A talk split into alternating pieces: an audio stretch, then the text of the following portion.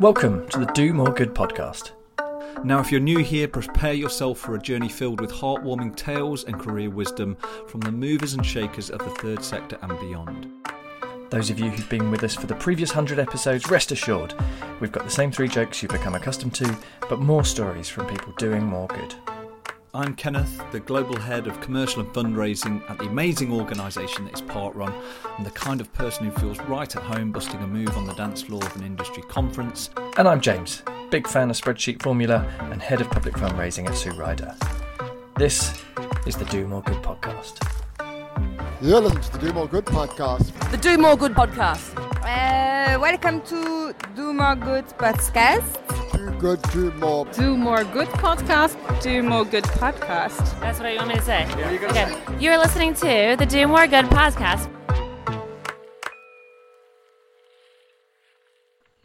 Here we are, James, back again for another version of the Do More Good podcast. It's episode 106, and we're looking at the Scottish Fundraising Conference, which is coming up very soon. We are indeed. It's very exciting. I feel there's going to be a theme of this uh, episode, which is just we're, missing out. A, we can't be there in Scotland for the next few days, which is a real shame because, as, as, you were just talking to our guest about, it's firmly part of our calendar. It feels like an event that we go to every year and really look forward to. So that's a real shame. And then, secondly, uh, on a more personal level, I was quite jealous because you uh, sent me so many videos and photos of yourself by the pool over the past week that um, it was sickening, sickening as the weather has been so terrible here oh, in South London. I, I know, I know it is terrible at the moment. As we were just saying, it's absolutely pouring down outside. But yeah, I was very lucky that the past weekend um, the children uh, went away with their grandparents for a couple of weeks. So the grandparents have been looking after them, which gave my wife and I a few days to, to kind of go away, relax, and we flew over to Ibiza for just a bit of a just total sunshine and chill and it was absolutely amazing. Feel like i got some thoughts in place and just had that that time away. So yeah it was good. And i know i apologize now. You weren't the only one you'll be pleased to know who were getting photos of me lying on a sun lounger relaxing. So uh, yeah it yeah. was it was really good. But you're when are you you're off soon aren't you? Yes. So i am off on saturday morning we're doing a couple of days in Paris, which sounds very glamorous, doesn't it? Uh, and then down to the south of France. So yeah, it'd be really nice. But um, it's not quite it's not quite Glasgow in September, is it?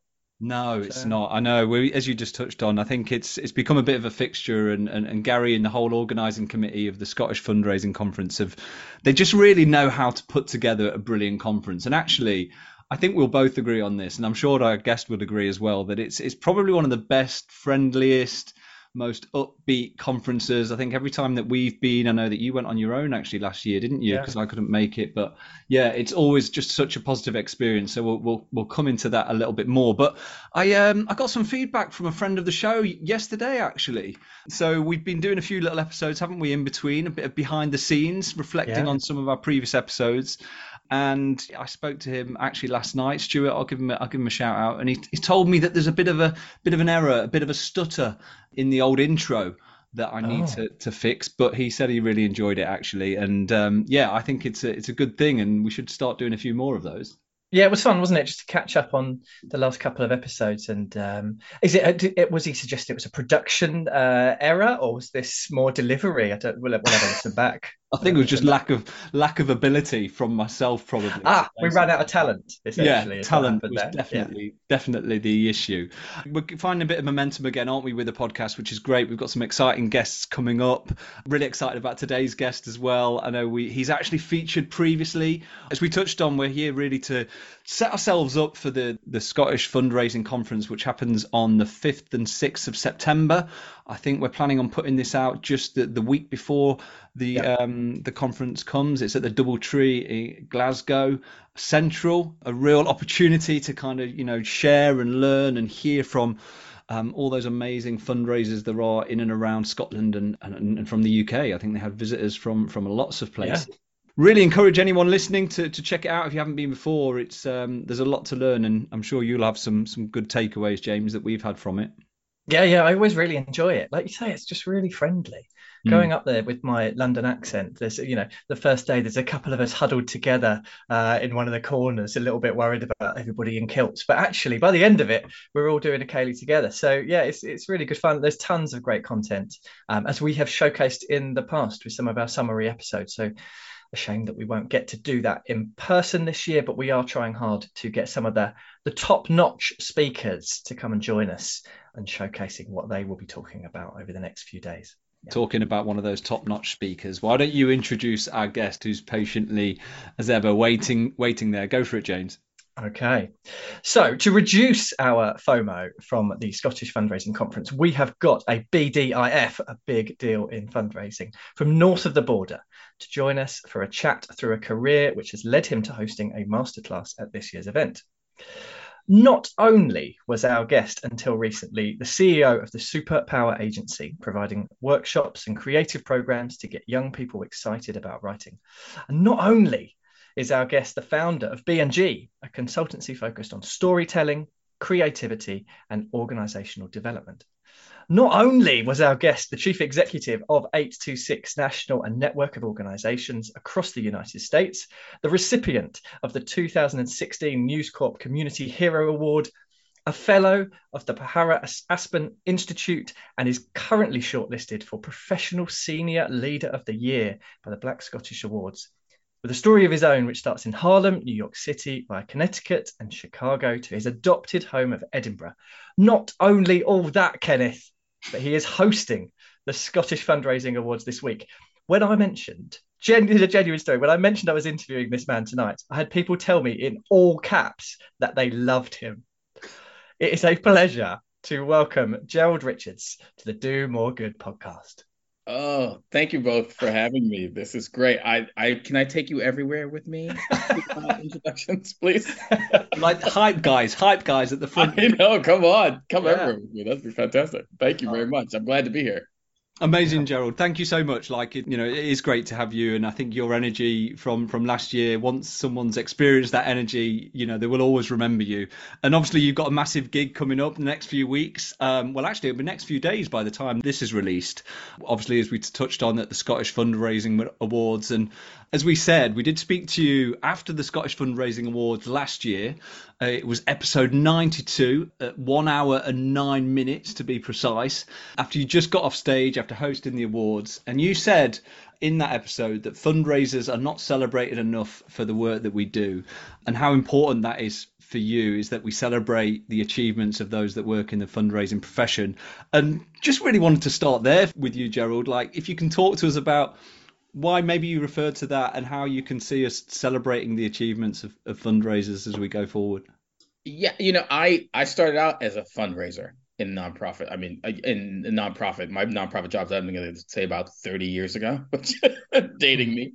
And so fundraising is always near and dear to my heart. And I think, you know, the engine that drives a lot of nonprofits and the work that we can do and the work we can do with young people or whoever the, our constituents are, our stakeholders are, is all driven by fundraising, right? You need the funds to be able to make the the organizations run and to work. And I think usually most you I find most people find that when you ask them about fundraising, they don't think of it as a job. And I'm like, you need fundraising as a job and a hard job.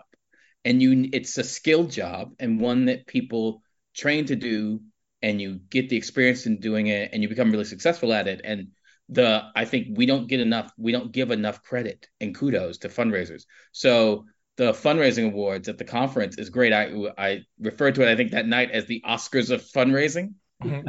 and it really does feel that way and it should be because you know people are doing such valuable and amazing work across the country and it should be celebrated.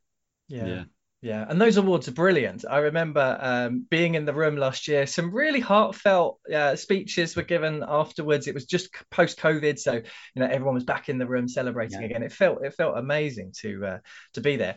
And then um, we touched on this just before we started recording, but we also um, recorded your business partner, Ben, at the bar after the awards, where he gave possibly the finest answer to uh, one of our cards that we like to, to hand out uh, at awards or, or, or, conferences.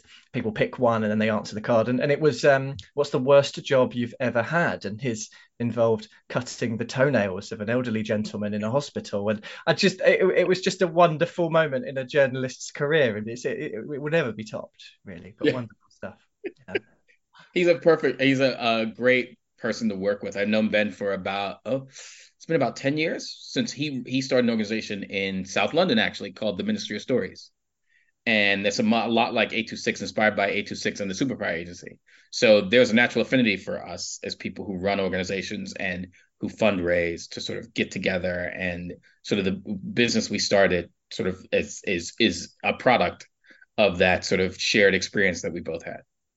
Amazing Makes a lot of sense Gerald, we'd like to, to, to, go back to the start, as as a lot a lot of podcasts do these days, and, and kind of find out what led our guests to kind of being in the position that that, that they are. We know from kind of the research and, and, and just looking you up, you know, you've had a long and successful career in, in not for profits in both the UK and in, in North America. Just wondered if you can go back to that start and, and maybe describe what set you on that path working in, in, in the sector. Oh, you know, I, I fell into, and I think a lot of people do fall into fundraising. 100%. I fell into fundraising. Um, I was a program manager at a, and this is going to be fun, a psychiatry research project, and we were um, my the leader of the time, my boss at the time, wanted to put in a grant for a government grant, right? So my first grant ever submitted was this government grant, and you know, U.S. government grants are behemoths and there's like hundreds of pages of like research that goes into it and the grant proposal and the budget is like five pages of interlocking excel spreadsheets that you have to make sure all correspond. And you know he it was funny because it's like we have to apply for this grant. It's eight million dollars.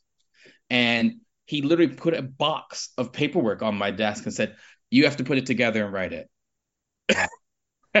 and so for about a month was me putting together this grant, working with the researchers, putting it all together. And um, at the end, I submitted it. You know, I've been I'd called up because I'd never done it before, so I was calling up the person at um, the it was the NIH, the National Institutes of Health in the U.S. And I'm calling up the woman. I will call her Gloria because I can't remember her name anymore.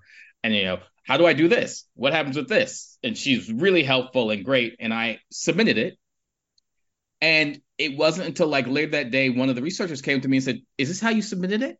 And this was how, you know, this was in the beginnings of like Microsoft and all computer, Microsoft, all this, uh, Excel and all these things. And I submitted it. And it turns out I had submitted the red line version oh. of the grant. So the one with all the corrections, all the comments, everything through it. And, yes. you know, this was like, it was a box of paperwork that we submitted. So I sent it and I had no idea. And I'm just like, oh my God, what what happened? So I called up Gloria and I said, Gloria, I had, I screwed up. I, I sent this grant proposal and it's all redlined. And what do I do? And luckily I sent the grant like two or three days. I was pretty proud of myself. I sent two or three days ahead of the deadline. Nice. And so she was like, Gerald, just you know what? Don't worry about it. Just send me the correct version and we'll put it in and I'll discard the I'll discard the one that I have. I'll put in the new version if you can send it today.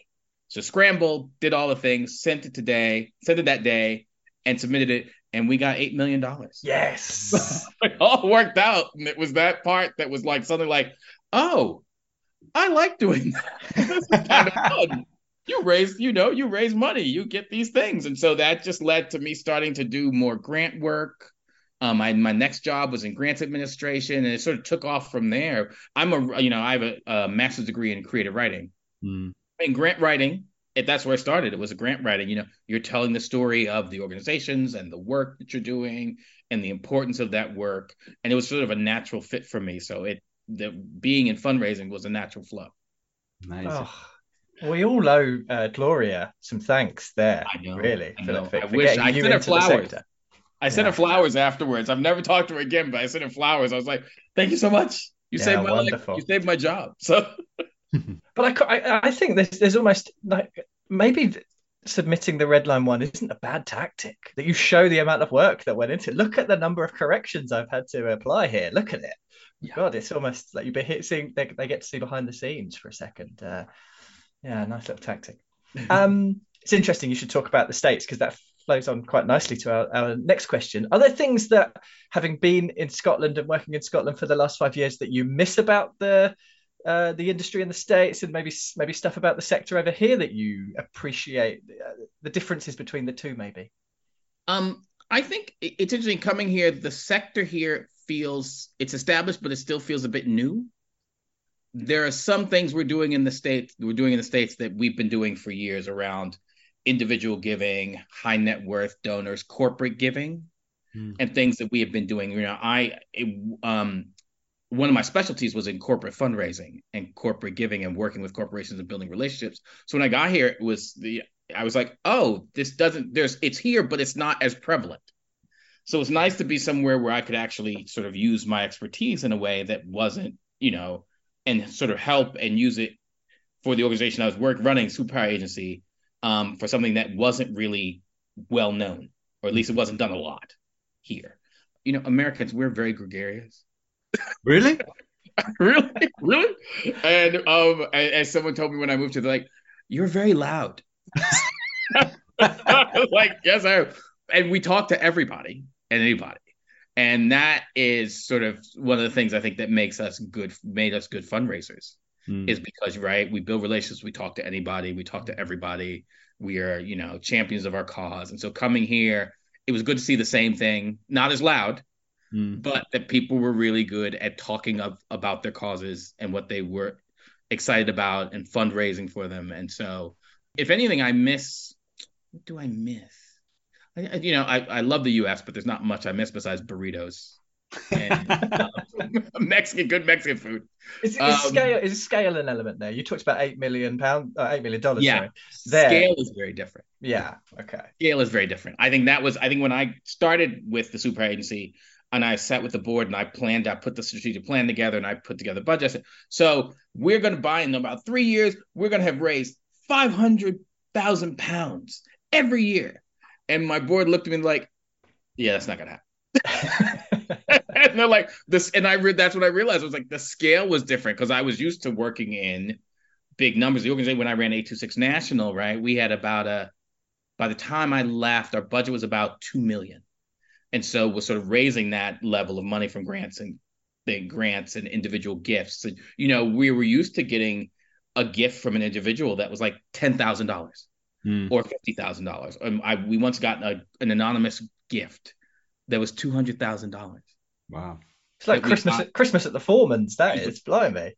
completely right. It was like a complete surprise. Like, oh, we want to give you money. Here it is, and we're like, okay, that's that's a new one, and it was great. And you know those transformative gifts. And here the amounts are smaller, so I feel like there's times you have to work harder Hmm. to put things together, and it just becomes more of a struggle. The- the- It shows the importance of fundraisers because you wind up putting so much of these things together to make sure um, you can do you can provide your services to people. So you know, it, in the states, I was used to like getting a gift for ten thousand dollars, and here it's like, oh, a grant is like a thousand pounds, and you're happy to get it. No, Yeah. don't get wrong, but having to make up a lot of those is a lot. Yeah. So, I just wanted to go back to the, the corporate point. I just wonder, I know your experience in the US was obviously a, a few years ago now. Do you think that with the kind of globalization of, of corporates, you know, an increased kind of focus on their social impact as corporates and that becoming a more core component of their consumer offering, do you think that now the UK is has come together in terms of a, a similar point to corporate giving in the US, or would you say it's kind of moved away? I'm just really interested.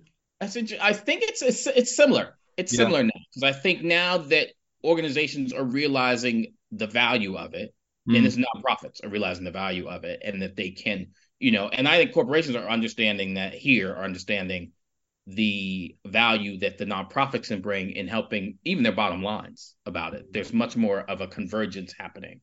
I think the interesting part is around the sort of ideas of diversity, equity, and inclusion and how organizations are working towards that, and many of the nonprofits are working towards that, and how corporations can work towards that.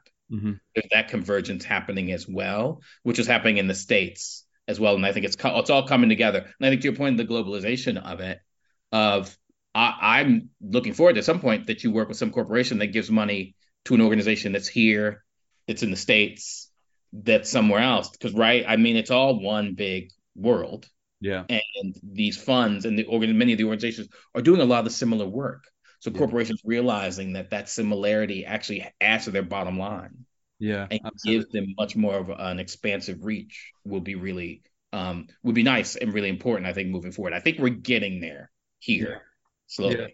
That would make sense. Um, just to come back to you, Gerald, uh, just from the research again, kind of education appears to have been a, a theme throughout your life. We were looking at some of your achievements, and James touched on a few of them in the uh, in the intro, and, and and that suggests that you've been always looking to kind of improve yourself, to become a, a better leader. Just interested when we when we put this podcast together, we think about people listening that are maybe at a stage in their career where you know you have the opportunity to potentially inspire someone to to maybe change direction or try something or provoke a thought. Just interested in how you viewed your own development uh, and what you've kind of learned about yourself during the process of of self improvement and education through your career. you know you know i started out my university my undergraduate university we call it in the states my undergraduate university i was a film major in college Wow. Um, and now I and then I became a fundraiser, and then I became an executive director, and I became a CEO. That was not the choice, right? That was not. I literally thought I was going to make movies and write movies, and that that was I was going to be in Hollywood. I was in Hollywood for about two years before I realized I couldn't stand it, and I left. Right. So, um, the thing is, I think when I I tell people, and I tell the young people that we work with all the time, is that the path isn't linear hmm right? And that you sort of open yourself up to different experiences and different opportunities. And that's how I always felt was sort of like every job was a chance to learn and a chance to grow and a chance to experience new opportunities. So I get in the job and I'd have one, I'd be a program coordinator. And then I'm like, what else can I learn from this job?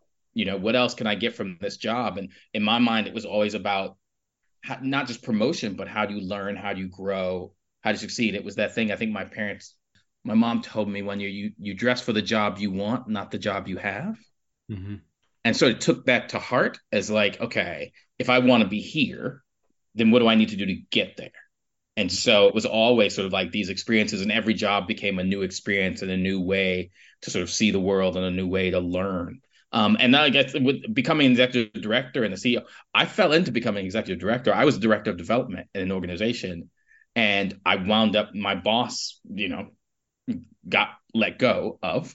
Um, and I suddenly was the interim executive director. And I was like, oh, this is not where I expected to be. Plot twist. Plot, complete plot, plot twist, right? Any like any good movie. And then suddenly Yeah. was like, oh, well, I'm an executive director now. What do I need to do? And so you learn that, and I sort of got to that. And it was always also professional development was always really important to me. So, and I think should be important to everybody. And I think I'm always telling people, don't just go to work. Take advantage of the professional development of learning more and doing more, because you never know where you're going to wind up, and it's mm-hmm. always different. Like now, I've left Super Agency, and we started this consulting B and G. We started a consulting business, and this is a whole new thing to me to be a business owner, right? To suddenly be my own boss and to be a business owner, it's all new to me. And so I'm learning now what that means and how how time management actually. like, you mean I can't sit around all day and eat chocolate? Oh, I have to actually do some stuff. Okay, great. So that's learning. That's a learning curve for me. To go back a chapter, you made the, the move to Scotland in, in 2018 and joined the Superpower Agency. Can you just tell us about that and the, and the need that you identified there? Um, so I was running 826 National at the time. I'd been the CEO for 826 National for about seven years, and I had gotten to the point where I was like, I think I've done, I've done everything I wanted to do, and everything that someone uh, that I should move on, and let someone else take the reins of that organization. And at a time, the founder of the Super Agency had come over and done training with us because 826 National and that model has spawned um, organizations in 17 different countries. So there's a whole network of creative writing organizations in like 17 countries around the world. And the she'd come over from Scotland and had done the training with us to bring it back. and then said, you know, oh, I'll be back in touch with you when I've raised money to be able to bring this and start this up in Scotland. And it was the type of thing we had at age six we'd heard before that people were always like, oh yeah, you you'll come back, you'll come back. Okay, we'll see what happens.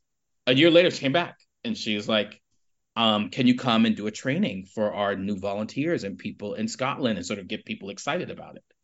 And I, you know, having never been to Scotland before, I've been to UK many. I've been to England a lot, and I've been to Ireland, but I'd never been to Scotland. So I was like, oh, this is great.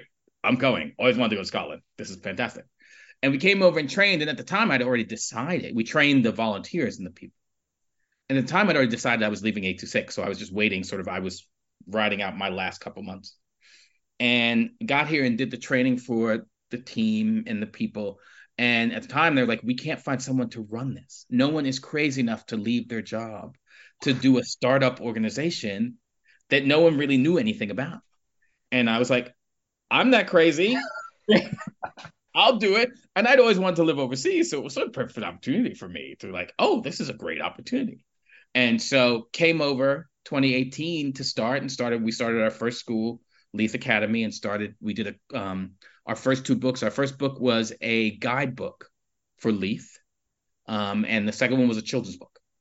And it was really sort of, you know, my passion has always been making sure young people succeed mm-hmm. especially young people from disadvantaged backgrounds, low income backgrounds. Because I was one of those kids. That was how I grew. I grew up in Harlem, and so we grew up, you know. And I had that opportunity from a nonprofit that I was part of, that helped me get in my first scholarship to private school when I in high school, junior high school, and high school. And so I've always been passionate about education for young people. And I just came and I was like, oh my God, this is so necessary.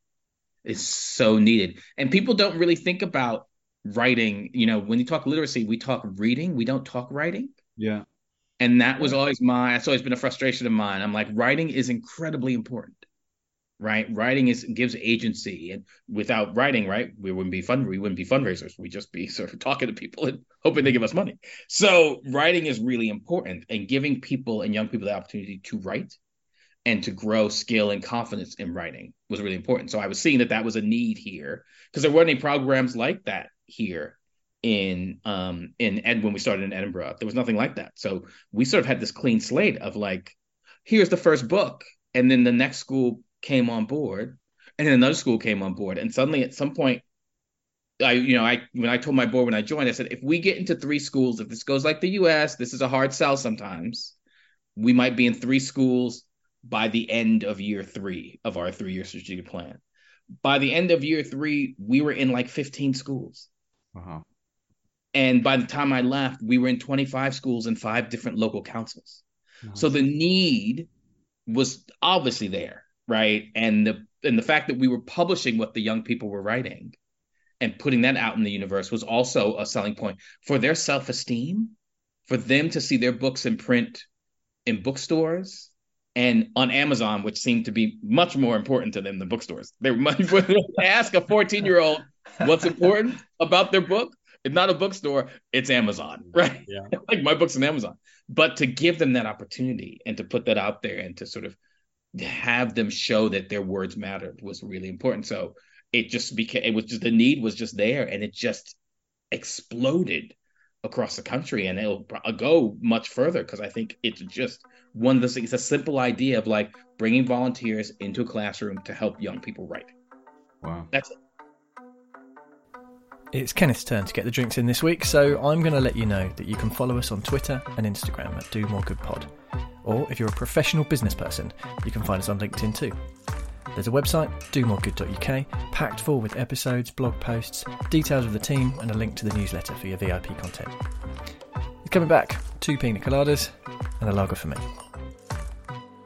I love what you said there about kind of you've done everything I wanted to do in a, in a role, and and you recognise that yourself, and kind of you know thinking about people. I think that's a really good point around that personal development, isn't it? Because a lot of people end up in that situation, and I'm sure we've all come across those in the in the sector where, you know, they've been, maybe been in a role or an organisation for a long time. They probably hit that point a few years ago, but then, you know, whatever people's situations are all different, but they kind of they get comfortable and Yeah. then they kind of end up staying there and, and then they wonder why they've not getting the satisfaction that they once did so i think it's it's a really important point and actually it kind of comes on to, to, to talking a bit more about the, the conference because i think conferences are a really good way of Yeah. recognizing that that maybe you've already achieved what you wanted to do in your role you hear different thoughts you hear different experiences you maybe come across conversations and opportunities at other organizations and obviously you're you're back again this year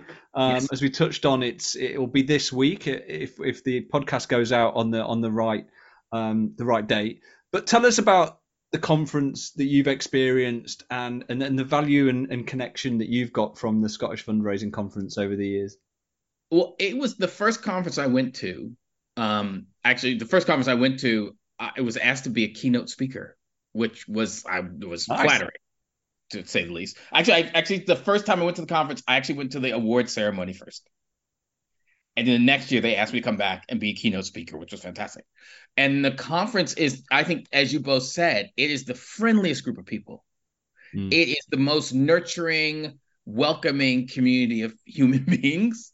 And I love a good conference. I'm a conference person. I go to conferences. At one point, I, you know, when I left my last job, I had uh, like 53 badges from different conferences I'd gone to seven years. So, so I love a good conference. And this conference really is, to your point of it being a way for you to learn new things Mm. hear different perspectives and to just network and to meet people and see what's going on in the sector. I think, you know, fundraising and what's going on and what's happening is changing constantly. And so being able to see that and hear from what people are doing and how people are doing it is it's a it's a great opportunity to just learn and grow professionally. And like I said, it is it's a fun time. The award ceremony is, is fun. The Yeah. whole conference is fun. It's one of those things where you see you see people and it's like last year I was like, oh my god, I've seen these people. You know, you're seeing old friends, people you hadn't seen for a long time, people you don't get a chance to see because we're all so busy Yeah. over the year. And then suddenly you have two days where you're like, here's everybody. This is fantastic. I it's great to see it. And then um, but just also that focus on fundraising and the different aspects of fundraising. Because a lot of times I think why conferences are so great is because sometimes you don't get to step out of the box of work. Yeah. So again, suddenly you're out of the box of work and you're in this environment where it's all fundraisers Yeah. and you're all talking the same language and doing the same thing and you get to sort of that nurturing fun environment of that sort of um, community that's created from it is really important Yeah, Yeah, that's a really nice point. That certainly for us, it feels like we go up until this year every year, and we see some friends, and we meet up with people, and that's where we'll, we'll see them. Um, and uh, we, Gar- um, Gary's already made us feel very bad about the fact that we're not going to be there. Other people have got in touch as well and said, "Oh, real shame that we, we won't see you this year." If there are new people heading to the conference, if, if it's their first Scottish conference or is their first conference overall, any any tips or advice for them about how to treat? Like sometimes you get uh, sessions running at the same time. That you Yeah, think, oh yeah, god, I'm I- desperate for that. I always think the the first experience. It's funny because like I remember, I'm trying to remember the first time I ever went to a conference and you show up and you got your little name badge and you got your pad Yeah. and you walk up and you're like, I don't know what to do. I don't know any people. And it was, and I think your first instinct is to go to the the sessions that you know, and of the things you know. And I say, go to the things you don't know. Right, go to the things like if you're an ind- individual fundraiser and that's your specialty, go to the corporate fundraising, right session if you are a grants and foundations person, go to the individual, right? Go to the things to sort of learn more and do more, right? And figure out just the different aspects. Because that's about this so plays into this whole learning new things and growing. And then don't be afraid to sort of like sit there, smile at people, ask questions. It is this thing of like it's scary at first, but then once you sort of talk to people and you start to see people, people will ask you like questions or just feel free to ask people questions right? And other Yeah. people, if you see someone works in an organization that you're interested in, or the speakers who are um, leading a session, and you see you have the opportunity to catch up with them afterwards, it's a good way to sort of not to spark conversation, but to hear what people are doing, and to sort of begin to meet new people. Because I think it's a good conference is always a good opportunity to meet new people and make connections. If you don't, I know right now, I don't know if business cards are, are de rigueur because it's you know paper, and people throw them away but I was always a big fan of a business card. I would walk away from conferences with like 20 business cards because, right, it's a good way. And you follow up after that. So it was always a good way to sort of connect, hand out your business card, learn about people, and then you connect afterwards. And, you know, a lot of people, or at least on LinkedIn, yeah. in some way. So a way to sort of stay connected with people that you might need, have questions about what you're doing that they could answer. You know what? It, it, you, you are spot on, and I also though want to acknowledge that some people, and I'm sure we we all three of us will acknowledge this, that some people find them quite intimidating, don't they? You know, they, they may be introverted, and uh, it might surprise a few people, but I think we all have those kind of tendencies and questions at times, and just from something from my own experience, I was invited to an, an event um, a few weeks ago, and, and I didn't know anyone else was going. I was going along on my own. It was uh, a private kind of event uh, in central London, and I thought I'm going to have to go along to this thing, and I'm going to have to speak to people that I just don't know, and I'm going to have to approach people. And I actually just kind of went online and Googled a few things about kind of go, you know, just to remind myself. And like one of the, the principles that I remember that I took with me was just looking at actually people and how they're standing. If someone's standing face to face, they're having a bit of a closed conversation, and that might not be the one to go and talk to. But actually, just looking at the people in the room that were kind of standing sideways on and maybe having a conversation, it was more of a welcoming. And that tip alone, I would say, just just think about that when you go. And actually, when you find that you ask people that first question or you introduce yourself, 99.9% of those people have been too afraid to do that themselves yes. and they will absolutely embrace it so you may be an introvert you may find these things challenging but just challenge yourself a little bit to go and have that conversation and i think it, hopefully people will surprise themselves yeah that's spot on i think most times people you'll see someone off you're at the lunch or whatever and people are just standing there by themselves and they're just waiting for someone to talk to them and they're just also like i don't know what my first question should be right yeah. so like go and ask or someone who you you've seen somewhere or you like you said you've seen online or you've heard about and just going up to talk to them. I think that's that it's just getting over that initial fear. It is absolutely. But um, gerald you you're hosting a session you're hosting a masterclass i think. Can you give us a bit of a sneak preview of uh, what maybe people can expect later in this week? I think you'll be giving people feedback on their fundraising pitches. Tell yeah. us a little bit more about that. Ben and I, so our, our company B&G, we are Ben and I are both storytellers, and so our organization is based on um, our motto is help you tell a better story about what you do. So we work on organizational storytelling. We have a session that is based on using your evaluation data to tell impact and to tell a story about your organization. From ex- just from ex- our own experience of being nonprofit leaders is and fundraisers is that a lot of times you have like a minute or so, 30 seconds, right? The elevator pitch to give your pitch to somebody, hopefully that they want to hear more, and how do you hook them? And we'd both been in the experience where we'd be like, someone had come and pitched to us, and they talk for like, you have a minute and they talk for five, right? How many of us have been in sort of session things, Zoom calls, where someone's supposed to introduce themselves, and you're like, you should take 30 seconds, and five minutes later, they are going on and on about what they do.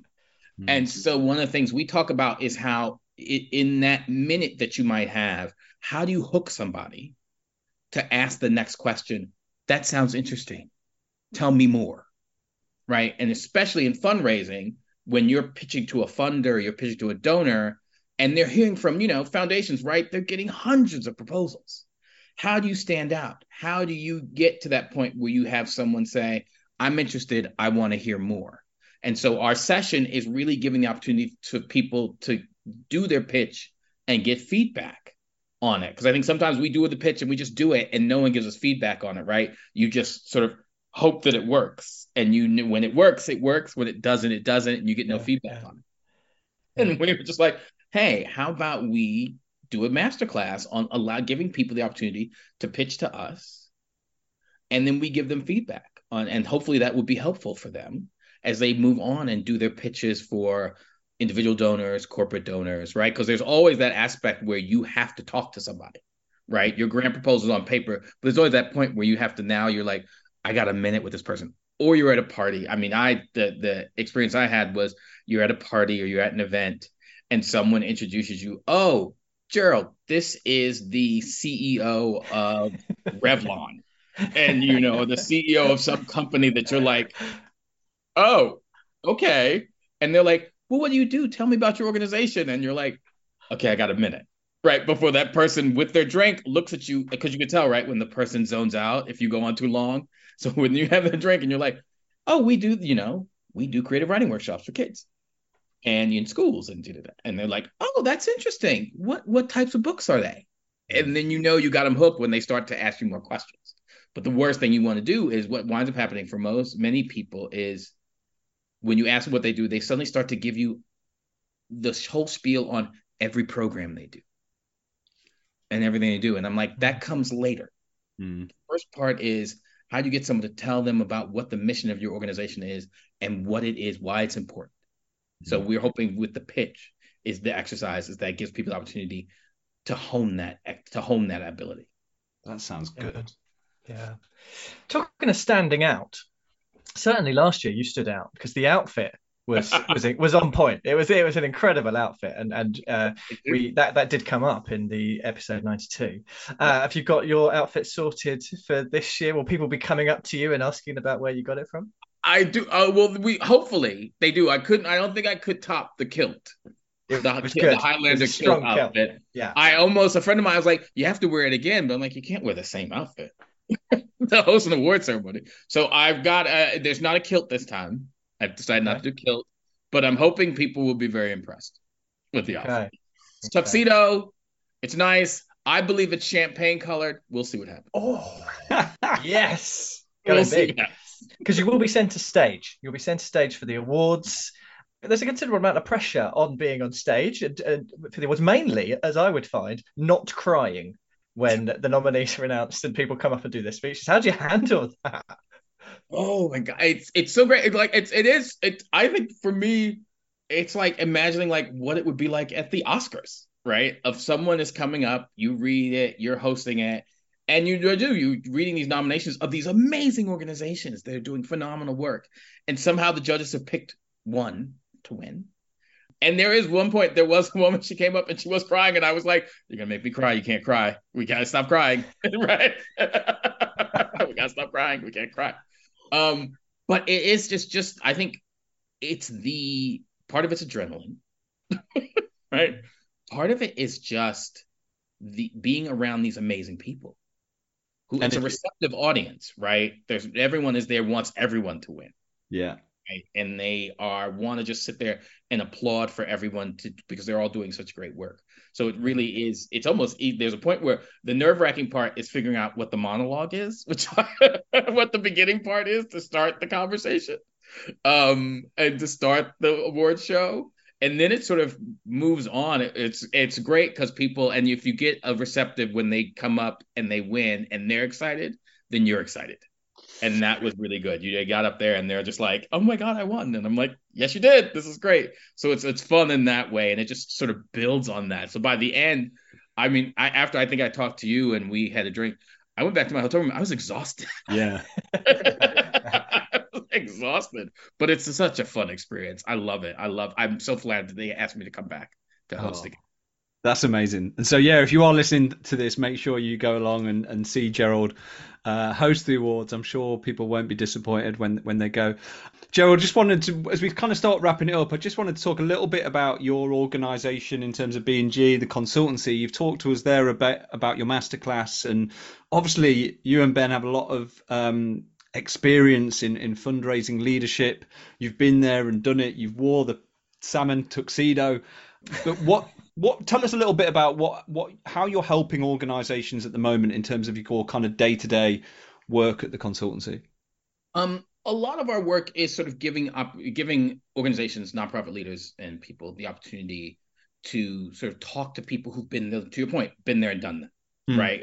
Our, our job, what we believe, is to use our experience to help other people. I think one of the things when we started the consultancy was all the we didn't want people to go through all the things we had to go through all the mistakes.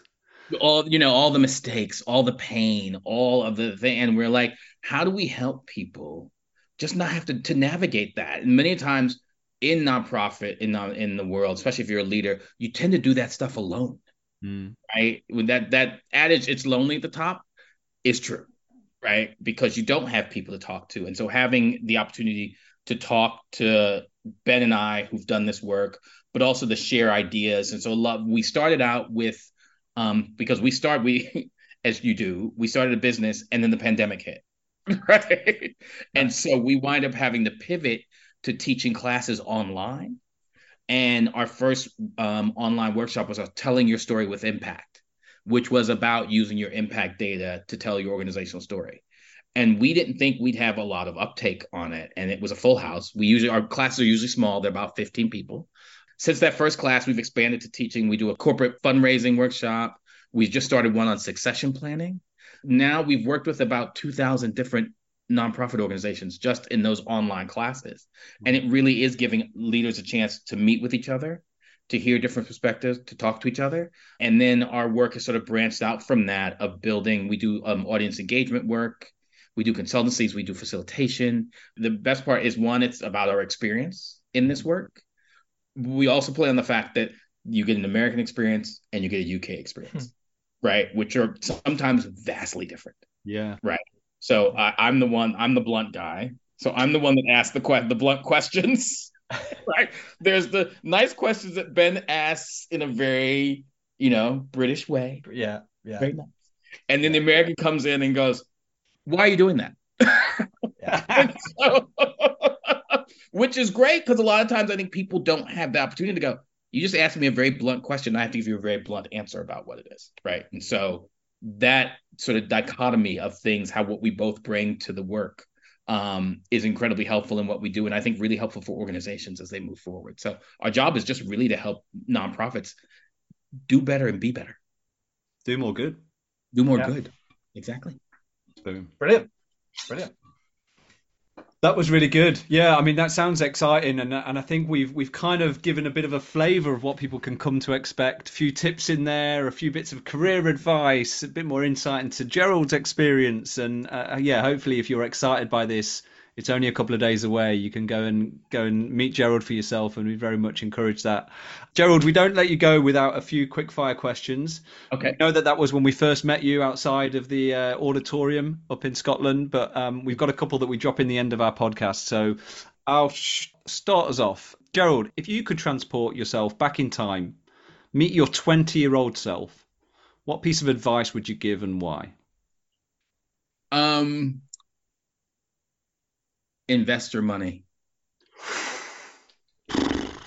Yeah. Investor oh. money. that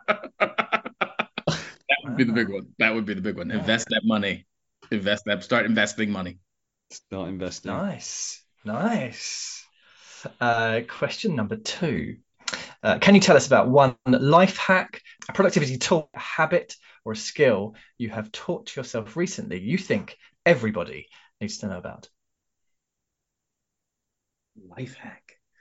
Um, um, everyone probably knows this already. Have a hard drive. Oh, separate. A separate hard drive. Have a separate hard drive. I think we've become so reliant on the cloud, and I have a, a lot of stuff in the cloud, but then I was like, well, someone said, why don't you have a hard drive? And I was like, well, because it's all in the cloud. They're like, well, they had less faith in the cloud than I do. yeah. But they're like, you know, you never know, or your computer might break down or something happens. And what wound up happening is I had an old computer, Apple computer, and it died. Oh. And I was like, oh my God, how do I get all the stuff off the computer? And so I, after that happened, I was like, um, I need a hard drive. I bought a hard drive. And so I have, I'm looking at it right now. Hard drive's right there. Every now and then I back up the computer it works and it is just it sounds so old school and it sounds so old man but it's so i think so useful. So when you when you need it. Yeah. yeah especially for photos because right we wind up taking i take a lot of photos on my phone. I travel a lot i take a lot of photos and that's what the other part that happened my phone was like i, I can't anymore. Stop it stop it stop with the photos. So putting those all on the hard drive were really good. I like this james. We should we should rename this section to life hacks from the mid 90s Yes. okay, and the last question, Gerald. Um, as a as a podcast that is focused around people doing more good, what is your favourite story or inspiring individual that you've met on your journey recently who has done something good for others? Um, oh, this is great. That's a great question. There's so many people. I know. I, I keep meeting people who I'm like, what you're doing is amazing. What you're doing is amazing. Um, I'm gonna tell. So uh, we just had a conference. Um, one of my last acts as CEO of Super Agency was so, as I said, right, 826 has spawned this sort of international network of organizations. And so we had an international conference of all those organizations came together in Edinburgh about two weeks ago. So this was sort of like 20 groups from Melbourne, Sydney, Milan, Paris, all over the place. And it was being in that room with these people who are all working with young people around writing and helping them gain writing skills and build confidence that people were talking about their work and what they were doing in their different cities and seeing this sort of the similarities and the differences, but all focused on one goal of helping young people. It was so inspiring because there's a point where you're looking at all these people and you're like, and I think at some point we said we work with something like more than 100,000 young people worldwide. And I was just like, you people are amazing. Mm. You sort of taken mm. this germ of an idea that started in the States and it's grown into this international network. As you have a name called Writing Our World. And it, it's just this amazing thing to be in the presence of all of these leaders and all these people who were doing it. There was a point we had a dinner at the end, and I was like, I was like, I'm sorry, you're all so impressive. I feel like I and and that I was leaving that network to sort of this new journey was also really sad because I was like, I, I, don't know. I hope I'm around people like you again very soon. Yeah. So I will be in Glasgow. So that'll be great. Nice. You know what? Actually, just as you're talking there, I think that's probably something that people in this sector should do more of. Is just have that time to reflect because we get, you know, because we come so used to hearing inspiring stories, meeting inspiring people, it sometimes just becomes part of what you do every day. And actually having them moments, and I can remember a few myself, when you have that moment where you just almost extract yourself from the situation, take a step back and go, wow, look at all of the good these people in this room or this person that I've just met has done. It kind of just resets you a little bit, you know? Yes. And I think that's probably a, a really good so if you're listening to this, maybe reset. Have a have a think about actually what impact you've had or the inspiring people that, that, that you've met. But look, Gerald, you're certainly one of those. And um, look, thank you for your uh, your energy and, and your enthusiasm. And yeah, I'm sure people are excited to to see you. Just if anyone wants to kind of reach out to you or connect or or come and speak to you, any where where would you point them to? Um, I point them to our website, bngpartners.com or email me at gerald at bngpartners.com. Awesome. That is awesome. Or say hello at the conference. I'll be there. Hello. Say hello at the conference. Come if you're by yourself and you see me, come and say hello. I'll say hello. Well, brilliant, Gerald. Look, my reflection on this episode is I I dressed today for the job that I want to have, and James dressed for well, I'm not sure. I don't know how I dress, but I dressed for my new consulting job, so I just for the job I have, I guess. James, any final thoughts? Um, it's been a it's been a wonderful wonderful story. You somehow managed to live up to the the pre podcast billing from my colleague. Um, I'm sure you will live up to the the pre awards excitement. Um, for me, it's an it's a big all caps thank you to Gloria. Uh, for sparking that career where you've championed your causes, you champion all causes.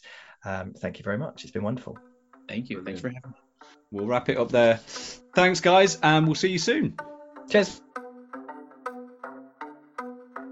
Just before we go, can we ask a favour? If you've enjoyed this episode and you've made it this far after all, and you want to help us reach more people and attract more guests, then we'd love a review on iTunes.